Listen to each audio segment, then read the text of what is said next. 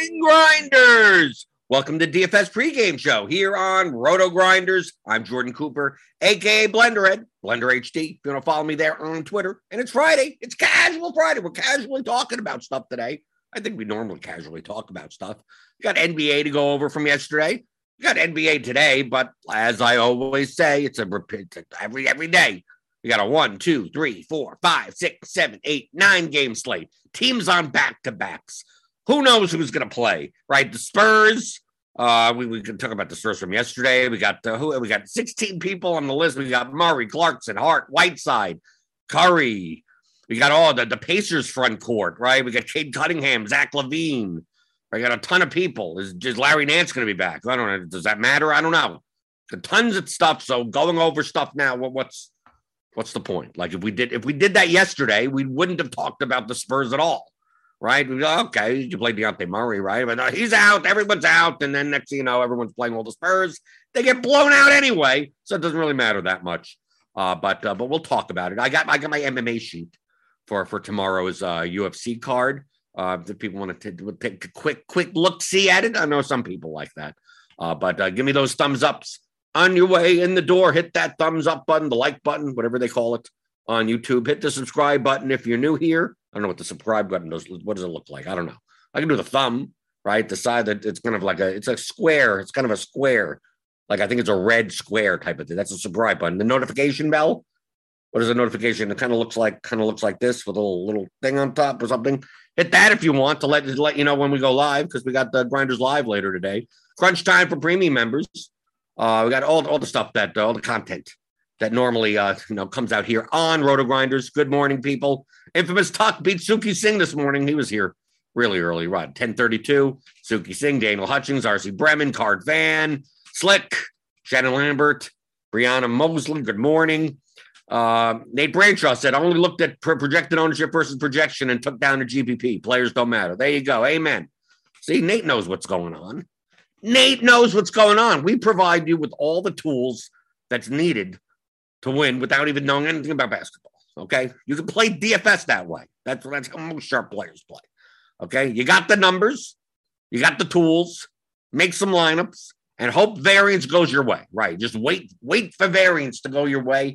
You're probably going to be profitable long term. That's why you just use the projections, right? You use the ownership, right? That's it. That's it simple, easy peasy, right? I mean, obviously, but you're playing, you're going to be playing 150 slates, hoping to bink one or two, maybe over the, depending on the size of the contest over the course of a year, right? And that's where most of that must, most, if not all of your profit is going to come from. That's the name of the game in DFS GPPs. But yes, if you watch the show, go go back to previous shows.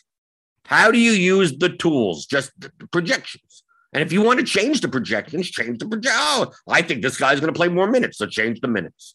Perfectly fine. Our projections, our minutes inputs are done by our projections team, which is Andy Means.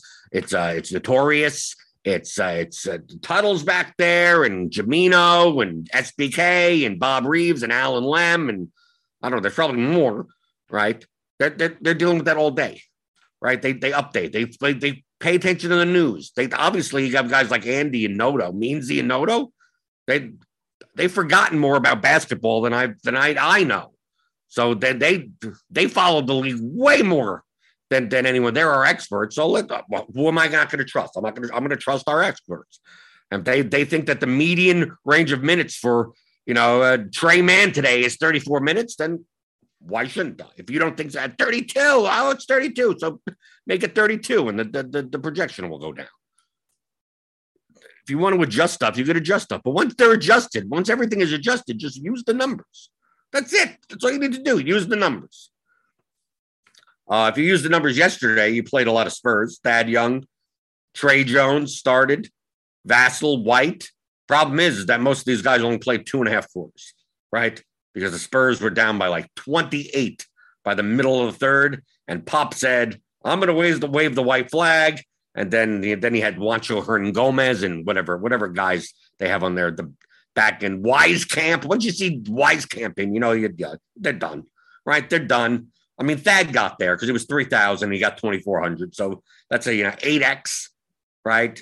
But like Derrick White and Vassell, Tre Jones for 3,600 was useful, but not necessary, right? I had a bunch of Young and Jones. I had like 60 plus percent of each. But I also had a lot of Anthony Edwards, and Anthony Edwards had like 17 points in his first rotation, right? Ended the half with 18 and then ended the game with 32. And I'm like, what, what happened there? What happened there? And then if you didn't have Saddiq Bey early, well, you were dead, right? And then the late game, the late game went off, right? Anthony Davis, Reggie Jackson, Marcus Morris, that that whole game. Malik Monk did well, right? If we go by team, right? The Lakers, right? Davis, West. I mean, Westbrook didn't. Carmelo Anthony got injured. Yeah, Monk had 41. Davis had 63. And then uh, the Clippers, right? Jackson 49, Morris 45, Ibaka 36. He went for 10x. I had a bunch of him, right? Late swap, right? A late swap. I, I, I had I had like nine lineups with Zubac, and then he got ruled out. So I just pretty much just global replaced Zubac to Ibaka because uh, at that point there was no one. You know, was, Zubac was 40, 4,300, 4,400, something like that. And I had no one in my player pool at that point that it was was cheaper than that, right? So what, what who am I replacing in lineups? That it's, it's I'm not going to get those lineups with Ibaka. So I just did a global swap there. Uh, lost money yesterday, but not that bad. I was doing well early, right? Doing very well early. I was up by in the, like the five dollar zone. I was in first place for a while in that, but then the, the, the ten o'clock games, boop, boop, boop, boop, boop, that's where your money goes down, right? So I think lost like 20, 23 percent or something. It was not not horrible. I mean, I've had a good week, right? I think uh, over the course of the past week, past what four days or so, up, up about maybe 1600 1700 bucks. Not bad. Not bad at all. I don't mind. I do not mind at all. Gary trent overowned. I didn't have that much of him. Uh, i mean recency bias there. I mean 61 his price is going up and there's no way he's shooting 60% for three point range for the rest of the season. Okay? I get it. He was still he was he was, he was playable but i think a 27% ownership on the slate yesterday was over over overowned uh then we take a look at like Siakam, like Book Booker didn't do that well. Jerami Grant, I had a bunch of Jerami Grant. Uh, I had a bunch of Reggie Jackson. I had a lot of Steph Curry. Steph Curry disappointed, right? If Steph Curry put up like 55, I think I, I think I would have broke even or something instead of losing uh, 100 or 200 bucks. Looking through here, obviously Lonnie Walker doesn't get there. You know, Butler, Wiggins, Westbrook, horrible just taking a look, right? Basically, Saddiq Bey was the, like the key. We take a look at the top 1% lineups. Reggie Jackson, Anthony Davis, Thad Young, Siakam Bay, Tre Jones, Marcus Morris, Derrick White, even, but I mean, Derrick White's, you know, 45% owned. So he's going to show up in some one per top 1% lineups. Davion Mitchell had a game. Vooch had a game. They weren't as owned. Even Klay Thompson had a game, right? 7X. I had a bunch of him right? Vassell shows up in a lot of 1% lineups because at 19.25, at 44, 40, 45% don't, he's going to show up there a whole bunch. So yeah, you could use results DB. This is what you should be, this is what you should be doing in the morning. Going through results DB, seeing, seeing the, ownerships of everyone, seeing the lineups of sharper players. Like we went over yesterday, we spent half the show on Marquese Chriss. Why was he owned? So if you have any questions like that, you're looking through going, why was this player this low owned or this high owned? Figure out why. Right? You could even star and save a whole bunch of sharp players and take a look at their exposure. Look at the Colts. The Colts was playing sneaky yesterday. 2% Thad Young. He was playing sneaky sneak yesterday. Didn't I mean he didn't get there, obviously. But for the most part, Thad Young, he was 59% owned, and like people had like everything right? 100% 95. I mean, Whistle's only at 48, but I mean, still a lot. Derrick White, similarly. Vassell, similarly. Tre Jones was a mixed bag, but mostly over. Most sharp players were over on Edwards, even at 8,000. Gary Trent was a mixed bag, but you see a lot of people under, and then some. Pretty much, I have a nerdy tenor and cheese. So, yeah, a lot of other players didn't have as much. I didn't. Karl-Anthony Towns, okay, mixed. Like Jerami Grant was mixed, right? You're going to get a lot of mix down here. Like Keldon Johnson. I had a bunch of Keldon Johnson as leverage kind of everyone's playing White and and Young and Jones and like, okay, why why can't Keldon Johnson get there? So you look through, you look down, and you just you see just you can look at individual lineups also. I wouldn't normally look through some individual lineups, but obviously for the sake of this show, I'm just kind of just leisurely going through stuff. You could say casually going through stuff just to see. Rodney McGruder used to had a he came in starting and yeah, I, I, I, I just I, I didn't play him at all. I saw that. It's like, oh, Diallo's not starting. It's going to be McGruder. Yeah, but Jerami Grant's back. So it's like McGruder's what? He's just going to stand there and do nothing. What's his ceiling? I'd be more just actually, I prefer Diallo now more. Because now if Diallo, Diallo's going to be in the second unit, I'd rather have him. We could take a look at the late swapper people with Ibaka, right? Oxen Duck, RBX 88, the Colts, Whistles, a Hubro, and some people didn't. Like Squirrel Patrol. Squirrel Patrol didn't. Well, 1.4. I, I, I don't see how you have Ibaka in before Zubac gets ruled out. But maybe, maybe if you have too many early players going, yeah, if you're playing like Thad Young, if you're playing a bunch of guys early, like there's no reason, even when you try to late swap to, to Ibaka, like the raw points aren't worth it, right? Because in lineups there's like there's one person left in your lineup and you have Anthony Davis, right, in your utility spot. All seven, you're not switching to Ibaka there, right? Anthony Davis is going to give you more raw points, regardless if Ibaka is like projecting for 10x.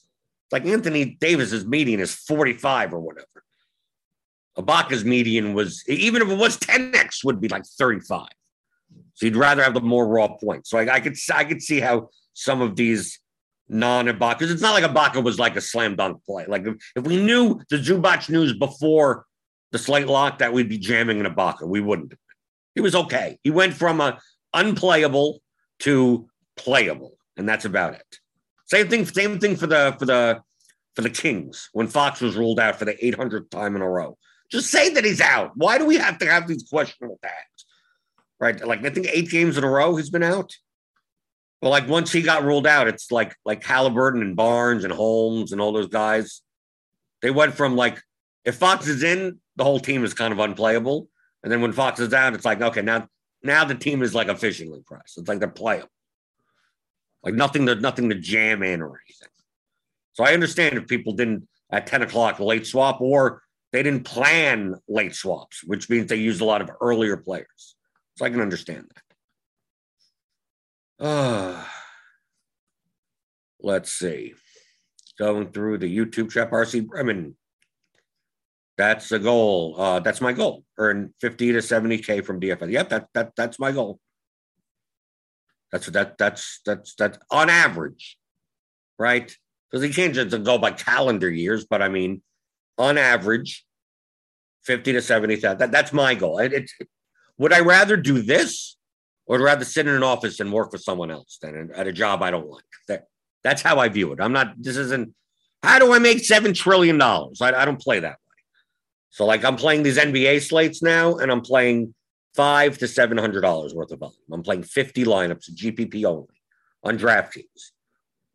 Maybe I'll play some on FanDuel also, but I'm like playing at that level. And I'm probably going to do very similar to like in baseball. UFC tomorrow, I'll probably play higher volume. I'll probably play, you know, 1500, 2000 in volume because I think I have a much bigger edge there. But yeah, my I'm I don't need to step up. I don't need to, I'm not I'm not going to be playing with the hundred thousand dollar down swings and stuff like that. I, I don't need that. I don't need that stress in my life. I'm going to optimize my play for the highest probability of getting of making fifty to seventy five thousand dollars a year. And I've been successful. I've been playing for six and a half years, right? I've been playing for six and a half years, and my net profit total is around a half a million dollars. So if you do the math, right? You take take five hundred thousand, right? Five hundred thousand divided by six point five. That's about seventy to seventy-seven thousand a year. I'm I'm doing great, right? Risk of ruin, very small, right? I'm only playing, i am playing less than 1% of my bankroll. And then I'm doing these shows and everything.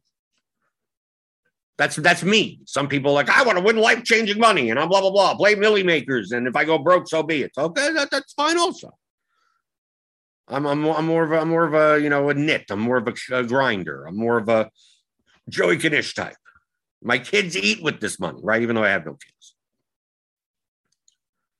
Oh, let's see. Going through the YouTube chat. Hi, Blender. How chalky should I be in a single entry GPP less than 5,000 entries? It, it depends on the lineup. I would suggest I would suggest watching a lot of these shows. I would suggest also getting my course, The Theory of Daily Fantasy Sports, 15 hour audio DFS masterclass. There's no answer to that. There's no how chalk. There's no there's no black and white. There's no yes and no's in DFS. What should the total ownership sum be? Like there's no number. It's all in relation to the slate. It's all in relation to the to the contest you play. The ownership in your contest may be different than other ownership in other contests, right? Obviously, late swaps and changes in in in like someone gets rolled out at six thirty, and everything changes. Like, dude, you're gonna have to react to what? Well, how does the ownership change?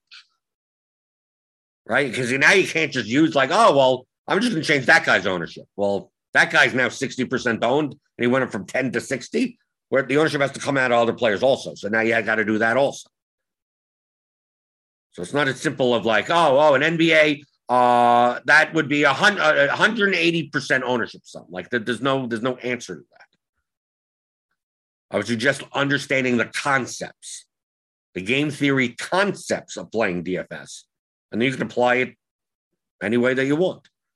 So go to theoryofdfs.com. A 15 hour audio DFS masterclass. It's, it's, it's easier than going through 600 hours of my show. You, I would, that's what I would suggest to do. Go back two, what I, two years. I started this two years ago. So go back on our YouTube channel and go back to the first ever DFS pregame show and then just watch them all. Start from the beginning. And it doesn't matter. We're talking about slates from two years ago. We're still talking about strategy and game theory and how to play. So you could do that. You could do that and watch 600 hours of content or 15 hours of audio where it's like all, all those concepts that you would get out of all of those shows are nice packed into one little package for you. Nate Branshaw says, Would you say basketball is less game theory driven because of the nature of more normally distributed scoring? No, it, it, that still like game game theory doesn't just mean like, oh, ownership. Like that it, it's every game theory encompasses every way that you would play a game, right? Against other people, right? That's that's game theory regardless. It still comes down, DFS still comes down at its core to play lineups that have higher probability of winning or have a positive ROI or positive expected value. Well, not dependent. Well, that's what we're talking about, the expected value.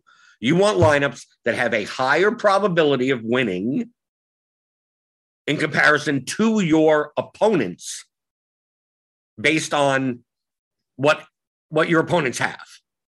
Okay? The probability if, if everyone if everyone owns one player, no matter what the projection is, and that guy gets injured. Isaiah Jackson the other day. He's 99.99% done. You're playing a 100 man contest and he's 99% done. You're the only one that doesn't have and he gets injured on the first play. Your chance of your chance of winning first place has now shot up immensely. I mean, immensely, immensely. Because he's sitting there with a zero, and you're the only one that doesn't have a zero. Okay, by not playing him, and then on the other end of the spectrum, you have you you have a one percent own guy, right? You have a one percent own, and you're a hundred man contest, so you're the only one that has. it. and he goes for 85 points in NBA. You've dramatically increased your chances of, of winning first place. Why? Because you have you have you have 85 points that no one in the contest has. No one in, right? And the same thing with the other example of 99% of people have zero points, and you're the one person that doesn't have it. So in the course, I, I describe that as relative value.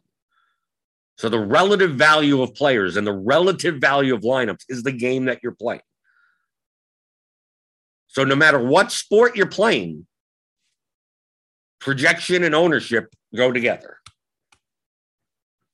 Can you beat people with just projection? Yes, because people still make egregious mistakes from that. Play lineups that are very poorly projected, that they shouldn't be playing, the too contrarian for the size of the contest.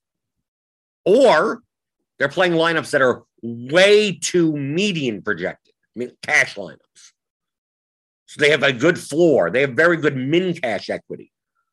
But it's very hard for them to win first place because they're sharing so many points with so many other participants in the contest.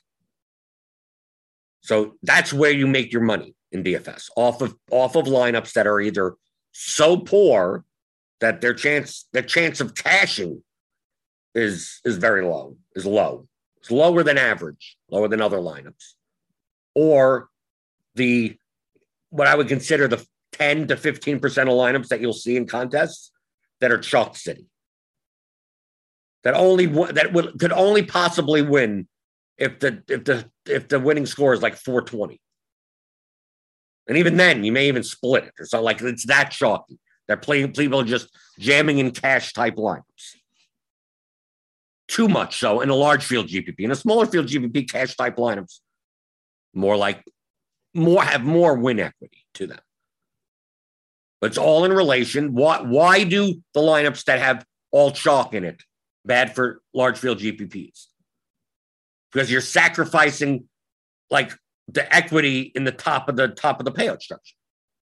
And that's where most of the money is right? You've given yourself a much better chance now of coming in in the top in, in, the 20th percentile, getting a 1.5x min cash or even a 2x type of cash, maybe a 3x even. Ooh. But you've sacrificed top 50, top 10, top five. We're pretty much on these types of contests in large field, especially. That's where all the money is. So you're not going to min cash often enough, at, especially at 1.5x with those types of lineups to show a positive ROI. Right? Yeah, you'll you'll you're going to bleed your money slowly. Right? You're going to feel like, oh, okay. You're going to feel like like you're going to see an ITM rate in the money rate if you use RotoTracker playing those types of lineups, and you'll see you'll see like a 35% ITM or something. Remember, typically uh, a GPP pays out somewhere between 22 to 25% of the field. So that on average, if you just that would be the cash rate. And you're cashing at 37%. Right. But a lot of these cashes are 1.5x. They're not 2x cashes. So you have to cash way more than 37% of the time to, to be profitable, min cashing the GPPs. But when you if you're if you're cashing 35 to 40% of the time, it feels like it's like, oh, I'm not, I'm not, I'm winning a little, I'm losing a little, I'm winning a little, I'm losing a little. But you don't realize that over the course of three months, you're you're winning a little, you're you're, you're still going down, and your chances of winning first place, like you're almost not playing, you're almost not playing for first place. You think you are, but you're not.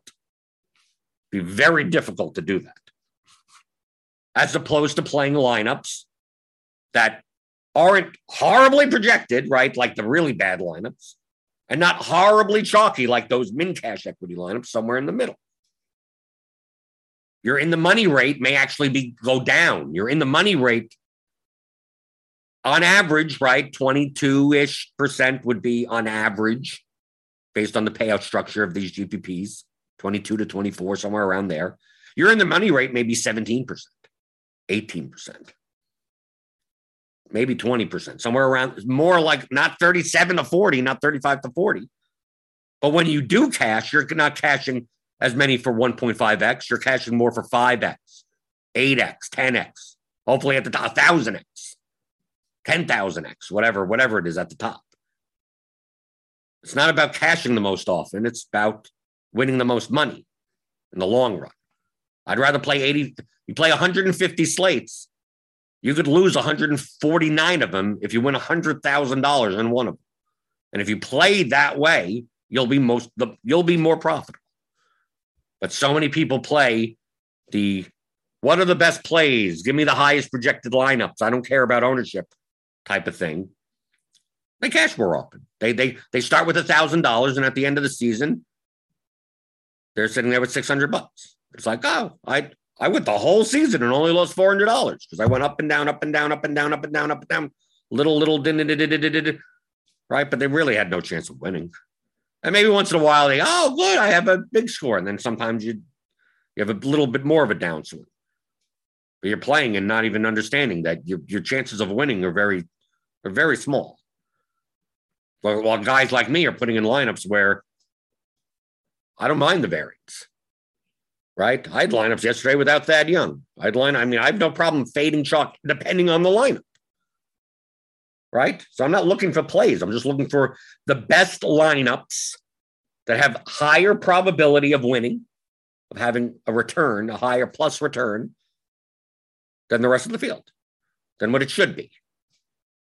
Right. That's the whole, that's that's what expected value is. You have a six-sided die. If, you, if I'm getting 10 to 1 odds to guess the number. I'm playing the game. Give me that bet. What number do you choose? That doesn't matter. They all equally have a shot at it. Six sided die. They're all equal. So what you what should you get? What should the payout be? Six to one. If I'm getting a 10 to 1 payout, that means the probability of it happening is payout six to one. And I'm getting 10 to 1. So over time, I'm making them. I should be getting paid six to one. They would be completely break even. It's like flipping a coin. If you're getting even money on a coin flip, do that forever. You'll end up with the same amount of money in your hand.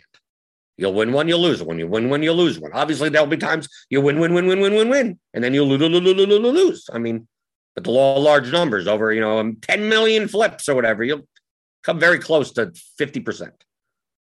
Win a dollar, lose a dollar, win a dollar, lose a dollar. But let's say in a coin flip, when you when you lose, you lose a dollar, but when you win, you win two dollars. I'll play that game forever, and I'll have all the money. That's it. That that's what all gambling is. That's what all of all of this is. If you're betting on props, if you're betting on on games, you're trying to find lines that give you a better payout than the probability of the event happening. Now, obviously, with a coin flip, that's very, it's a very discrete example.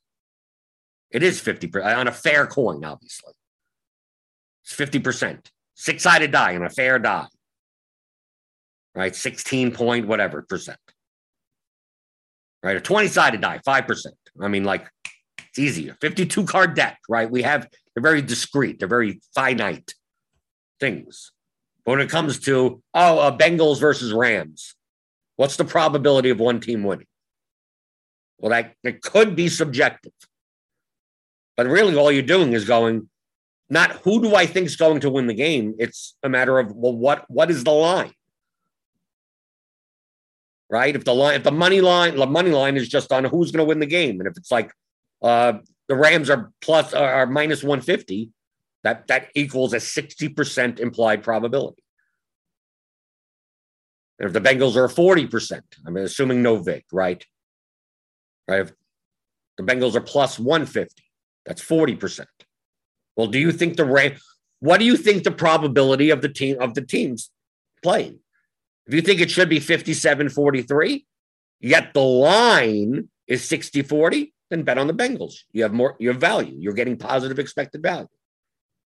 Doesn't mean doesn't mean you don't like the Rams.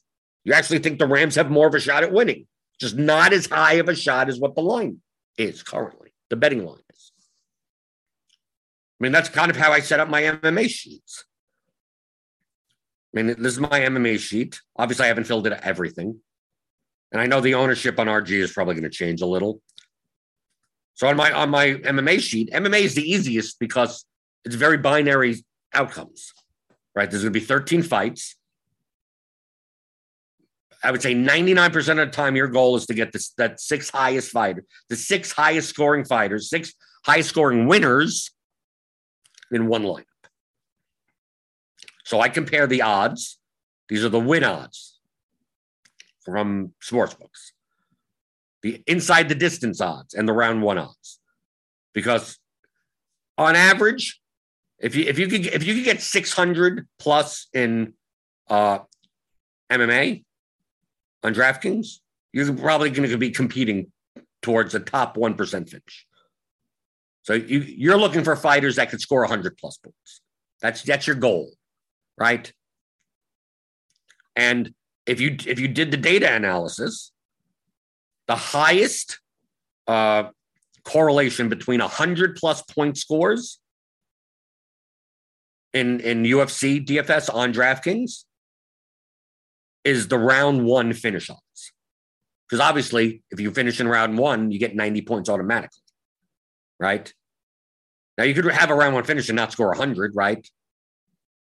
There's a couple of punches and TKO or whatever, but typically there's a not if there's a knockdown, that's 10 points. They're done. That's 100, right? So if you get a first round finish, your likelihood of scoring 100 points is extremely high. It's very highly correlated. The next would be the inside the distance, which means you finish the fight sometime in between round one and round three, that it doesn't go to a decision. The next thing would be the win. That obviously it's very hard for losers to score 100. Five round fight, extreme action, maybe. I think maybe it's happened once. I think maybe it's happened once. But it's very hard for you to not have that 30, at least the 30 points on a decision and, and get to 100. But those are the betting lines. So, like, and I, I'm, I'm using the efficient market market hypothesis when doing this. That the betting lines, essentially, the closing line is is the most efficient line, right? The wisdom of crowds. Everyone's putting their own opinions in. Blah blah blah blah blah. The line moves. Blah, blah, blah, there, because I'm not using it to bet against. I'm just using it as a basis and comparing that to ownership. So I compare that to ownership. I even put in the actual. I weigh the actual projection because certain fighters fight in a higher scoring style, higher pace than others. So I at least want to capture some of that in, in my in my my way. Like Miles Johns is not is is not someone that's going. You know, he's plus, number one. He's plus two twenty five inside the distance, and he's also not really an action fighter. Right. So and a, and a, and a decision is I don't see he, I don't see he, probably scores under 70 points possibly even in a decision. And that's why his projection is a little lower, 66. So I want to capture a little bit, but you're comparing that to the ownership. So like Miles Johns at 16% ownership based on his odds even though they're lower than some of these guys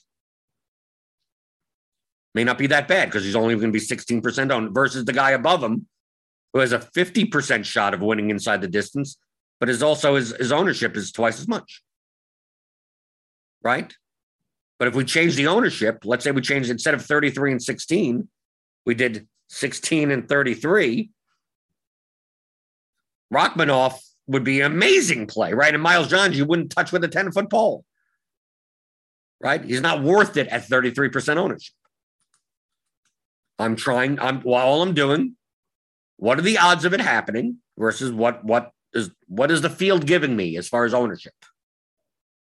Right, a very similar thought process to that that six sided die. Right, six sided die. What are the chances that a six sided die comes up? Sixteen point seven percent. What's the ownership? What what am I getting paid? Yeah, but it's only a 16% shot that'll happen. Yeah, but if it's only owned at 5%, then I'm going to take it. It's not going to happen that often, but when it does, I gain a lot of relative value from doing so. So that's why I tend to play. You'll see, you'll notice, and if you st- if you if you download the CSV and look at my uh, uh, lineups, that I'm typically over on big underdogs. Doesn't mean I'm playing 50% of them or anything. But if like, you know, the guy like, oh, Danilo Marques is going to be 8% owned. Almeida is is is a 80% shot at winning, 59% shot at winning inside the distance, and a 38% shot at winning in the first round, he's going to be 35% owned. That I mean, he's, he's probably a good play. He's a good play at 35% owned up there. But at 8%, it's like his odds of winning in the first round, the biggest underdog's first chance of winning in the first round is 9%. So it's still higher than 8%. Winning inside the distance, 17%. And also when you when you're only spending 6,800, I don't need 140 points out of the guy. Like if this guy wins inside the distance and scores 85 points at 6,800, that may be good. I, that could still make the optimal lineup. And he's only going to be 8% owned. Doesn't mean I'm playing him in all my lineups. No. All I'm saying is that you're getting you're getting positive expected value, positive relative value from playing him. But let's say we change that right now. Instead of eight percent, look how look how how small changes can matter.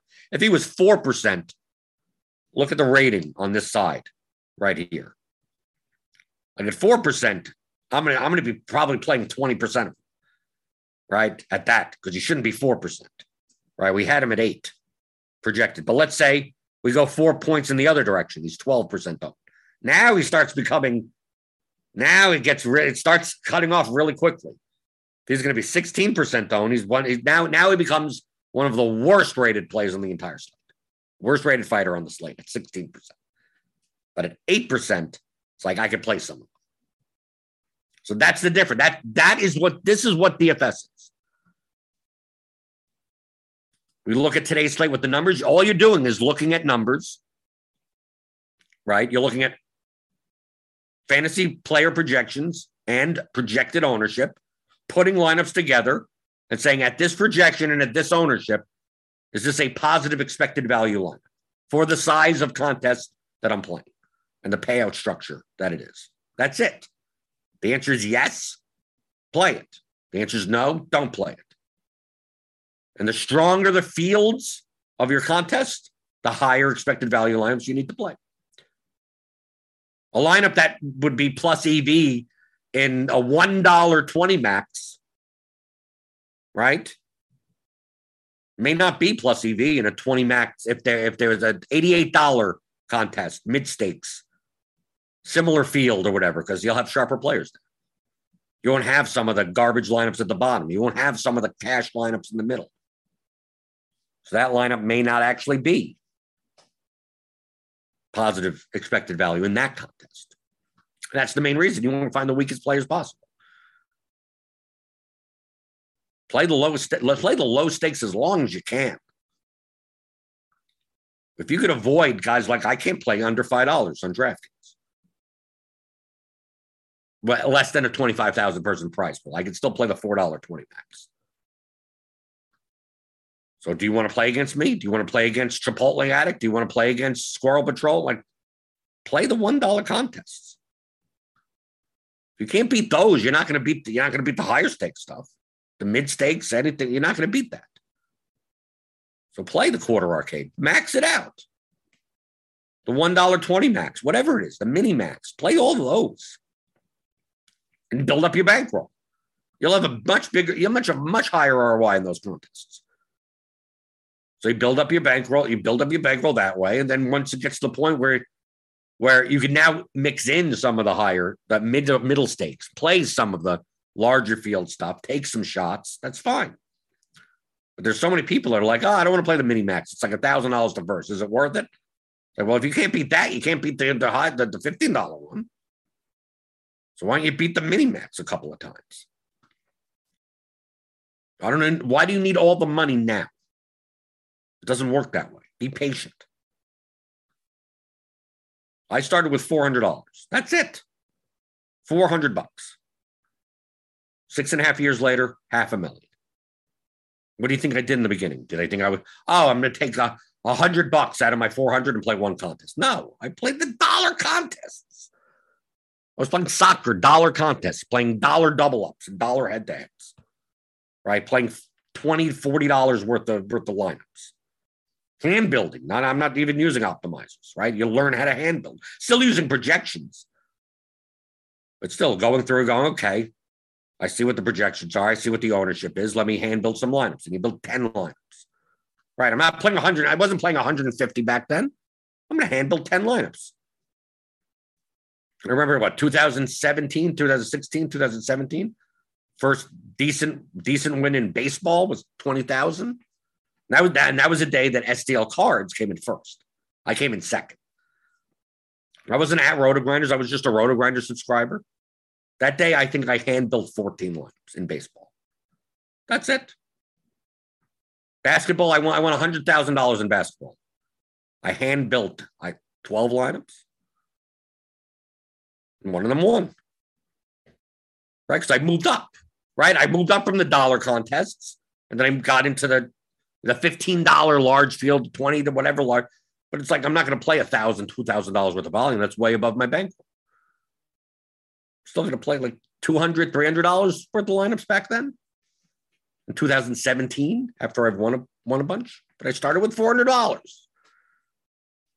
Seems like a lot of people want to start with $400 and in six months have 400,000. It doesn't work that way. I mean, you get lucky. Yes. Obviously, you could get lucky and that could happen. But it depends on if, if you're thinking in those terms, then you're kind of playing for entertainment purposes. You're not you're not being serious. You're playing, you're playing the lottery, you're playing a dollar in a dream. You can still play well, but your risk of ruin is absurdly high. If you're looking to turn $400 and by the end of the year have 4,000, that's doable. That, that, that's a goal. That's doable. Starting January with 400 and ending the year with 4,000, that is absolutely doable. People want to go with 400 to 400,000. No. Then at the end of the year, you go from 4,000, and at the end of the year, you have 16,000. That's doable. Then year three, you start with 16,000, and at the end of the year, you have 80,000. That's doable. Year four starts, you turn 80,000 into 250,000. That's doable.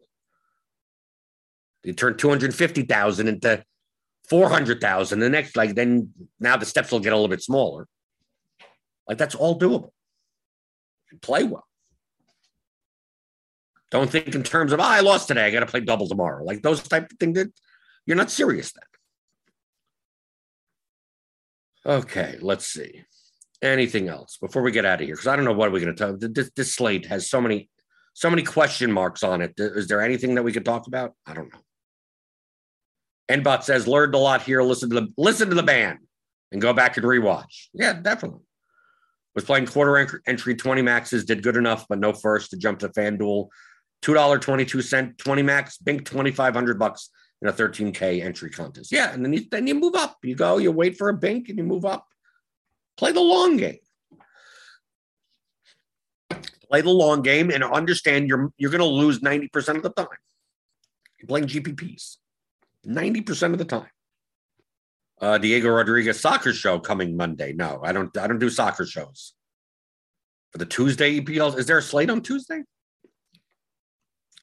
I mean, I guess if you're if you're here on Monday or Tuesday, when's the slate? It would be Tuesday afternoon, right? So, I mean, if you want to ask some soccer questions on Tuesday um, on this show, feel free to come back then. Yeah, they doing a midweek game because I know there's nothing tomorrow. That's kind of weird. They go on international break and then come back midweek. That's odd. I didn't even realize it. So there is soccer. I wasn't even aware. I, I, I mean, I, I need to plan for that now. Okay, so there's only one game tomorrow. That's Burnley Watford. Oh yeah, Tuesday. Okay, two. Oh, got only three games, right? So we got three games on Tuesday, and one, two, three, four, five, six games, five games now for four games. Wednesday, Wednesday, Wednesday, Wednesday.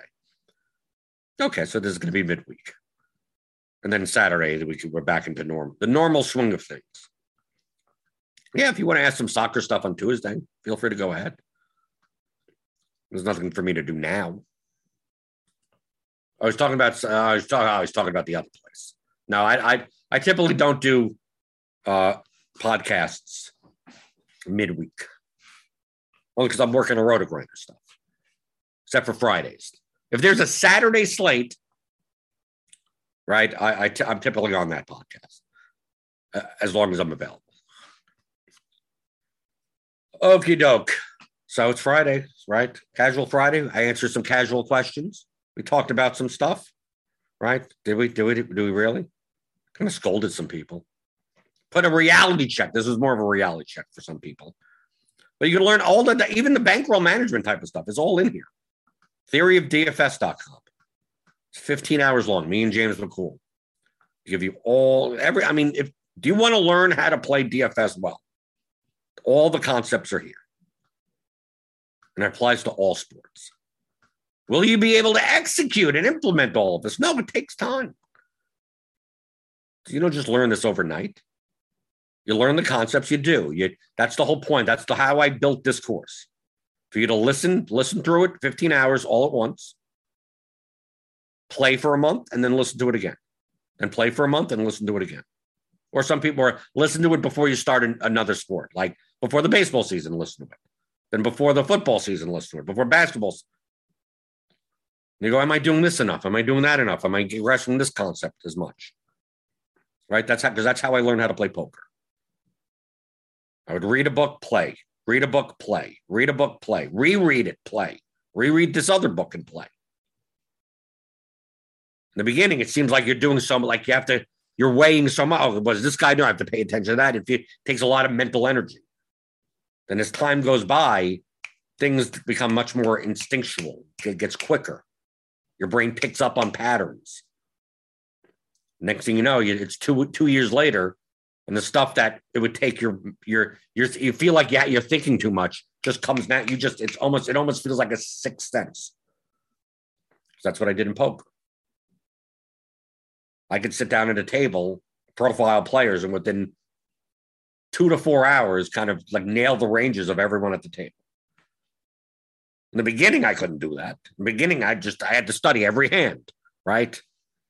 Watch. What did he play? What did that play? And now I could just sit back. I could sit back and I'm casually. I barely notice that I'm paying attention to it. That's through doing things over and over, right? Reading over, studying my play.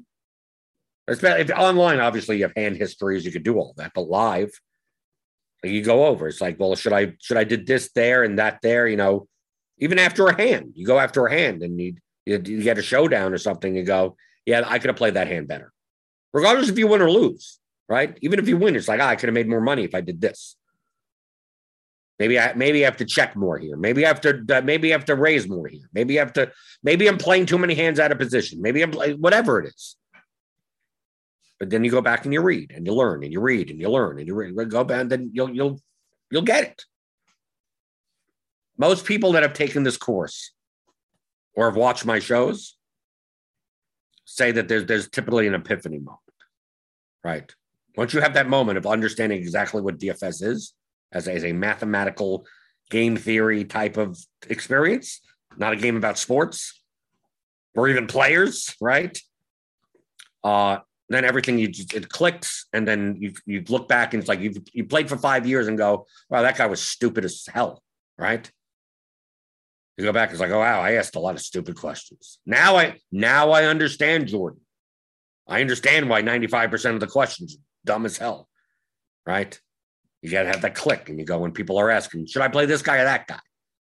You know, why why why is he always pissed off at those questions? Like now you'll you'd understand why. Or who do you like? And who the best play is, those types of words. You'd be like, you're right, those are dumb questions or questions that uh, have no context, like you that are unanswerable without other information. Go to theoryofdfs.com, pick it up. How to think like a professional DFS player. Is am I a professional DFS player? I guess so. Right. Hit the thumbs up button on your way out the door. Thummy thumbs. If you want, we want to go over the NBA slate, you do it later today on Grinders Live. Five o'clock, five ten. It's always weird for me to say 510, 510 p.m. Just make it at five o'clock. Why are we doing shows at 5 10 p.m.? Just make it five. It's so much easier. I don't know why. Do I have to put that in the complaint box internally at RG? It just seems so weird. 5 10 p.m. Feels like the old like TBS, like 605, right? Everything was on 05 and 35 on like TBS. For God, is it still? Does it still work out that way? I don't know. It used to be 5 10 p.m. on this channel, on this YouTube channel for Grinders Live. Uh, crunch time for premium members, right? And if you're a premium member to RotoGrinders, rotogrinders.com slash premium, get $10 off by clicking on the link for your first month. Uh, tomorrow, as part of the Blenders Game Theory channel in the premium Discord, uh, another group coaching call that is going to be at noon tomorrow, noon Saturday, right? Because there's no soccer. That's why I, I put it there. It's like, okay, there's no soccer. I'll just do, I'll do something at noon on a weekend. And then there's MMA at four o'clock. So it fits in, it fits in nicely. So if you're a premium member, and you're part of the Blenders Game Theory channel in our Discord, you should uh, sign up for the alerts there in five minutes. But at 11:55, you'll get a, a link, an alert in that channel with the with the Zoom link, and uh, and how to participate in our in our video coaching calls. So do that. play NBA tonight. I think we're good. Hit those thumbs, right? Hit the thumbs, hit the subscribes, hit the notif. What does a notification bell look like? Something like that. Hit all the buttons. Hit anything you want on the YouTube page. It's perfectly fine. And uh, and I'll see you. I'll see you next week on Monday for another edition of the DFS pregame show on rotogrinders.com.